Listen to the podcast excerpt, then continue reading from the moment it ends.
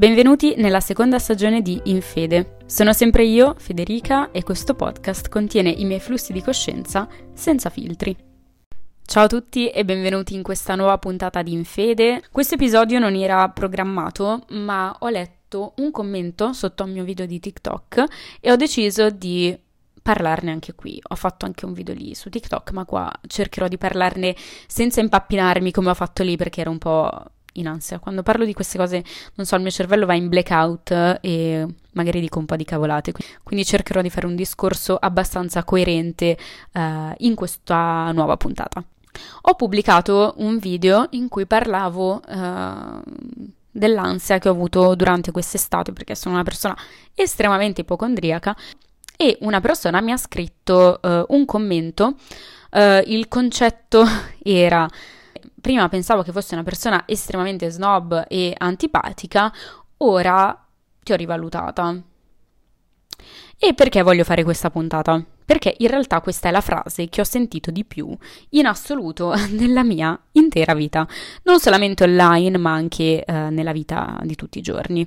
E questo episodio non sarà per cercare di farvi cambiare idea, se la pensate come lei, ma per darle ragione, perché io sono convinta, sono uh, cioè, consapevole di questo, eh. credo anch'io a questa cosa.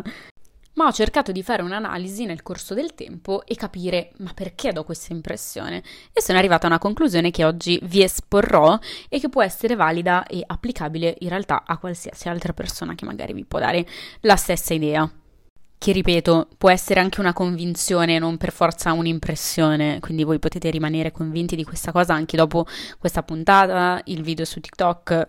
A me non cambia, semplicemente ho fatto un ragionamento che secondo me può essere applicato anche in altri casi. In questa puntata però parlerò del perché uh, si pensa così di me online. Allora, io ho iniziato a pubblicare contenuti su Instagram nel lontano 2014. Se penso al fatto che siano passati nove anni mi sento veramente, veramente male. Poi ho iniziato uh, a pubblicare video su YouTube, poi TikTok e infine ho creato questo podcast, quindi diciamo su queste quattro piattaforme ho mm, dei contenuti che pubblico costantemente o non costantemente, poi dipende. Però c'è stata sempre una regola alla base di tutto, ovvero tenere i miei pensieri, le mie sensazioni, le mie emozioni, ehm, qualsiasi cosa che sia strettamente personale al di fuori dei contenuti, ma anche le cose negative, nel senso io le racconto, ma una volta che sono finite, non nel momento in cui stanno accadendo, perché non voglio uh, dare la possibilità a nessuno di poter attaccare uh, ciò che sto dicendo, attaccare la mia persona per il gusto di farmi stare male. Nel momento in cui questa cosa è finita e io te la sto raccontando, se tu mi attacchi, me ne frega meno di zero. Però mi fa incavolare il fatto che eh, molti facciano queste critiche tanto per farti stare male in una situazione in cui tu stai già male di tuo. Quindi è come se tu andassi da un tuo amico e raccontassi qualcosa che ti fa stare male e lui ti attacca. Se invece vai a dirgli, non lo so, oggi è una bella giornata e lui ti dice sei stupida, alla fine non è che ci stai così tanto male, dici oddio ma cosa stai dicendo? Quindi seguendo questa regola io ho sempre tenuto tutto fuori, fuori da, dai miei contenuti, dai miei social. La lista degli argomenti trattabili si riduce a molto poco. Argomenti frivoli, argomenti leggeri, ti faccio vedere come faccio la piega, come mi vesto, uh, dove vado in vacanza, la borsa che ho comprato, ma ciò non vuol dire che questa sia la mia vita.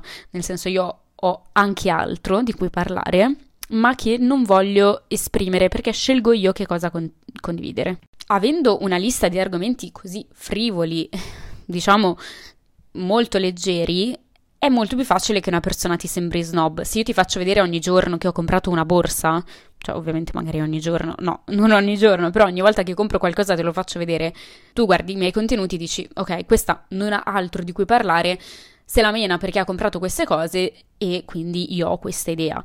E ripeto, io sono consapevole di dare questa idea proprio per questo motivo, perché ho sempre scelto di tenere le cose un pochino più serie da un'altra parte. Ho poi deciso di cominciare con questo podcast che in realtà tratta argomenti diversi da quelli che ho sempre portato mh, nei miei video, nei miei post, nelle mie storie, eccetera, perché l'ho considerata una zona un pochino più sicura, tra mille virgolette, nel senso, un video su TikTok te lo vedono un milione di persone, tra quel milione una grandissima quantità non ti rivedrà mai più o comunque non ha mai visto altri tuoi contenuti. Quindi pensa, questa sa fare solo questo, parla solo di questo, to, la critico, la insulto.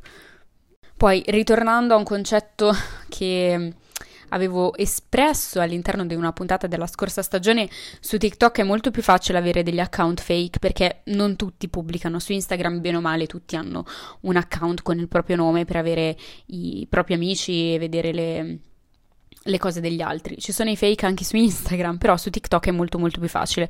Quindi ricevere una critica sulla base del nulla su TikTok è molto più semplice.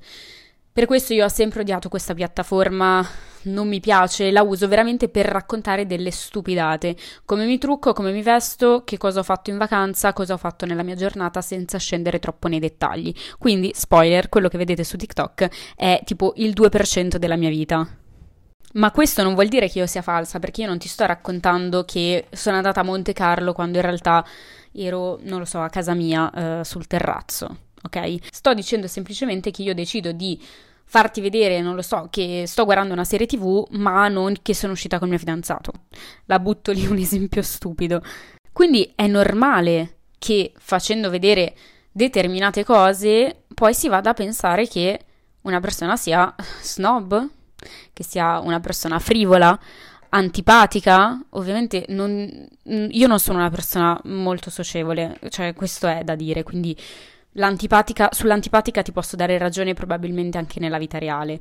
Non do confidenza a nessuno, sono molto sulle mie e se non, se non, conosco le persone sto sulle scatole proprio perché non do confidenza a nessuno, sembra che io me la tiri, ma in realtà non, um, non lo so, è un mio modo di fare è sbagliato probabilmente perché è bello essere socievoli aperti con tutti, però nella maggior parte dei casi io appunto sto sulle mie, mi faccio i fatti miei e non vengo di certo io a cercare il contatto con l'altra persona.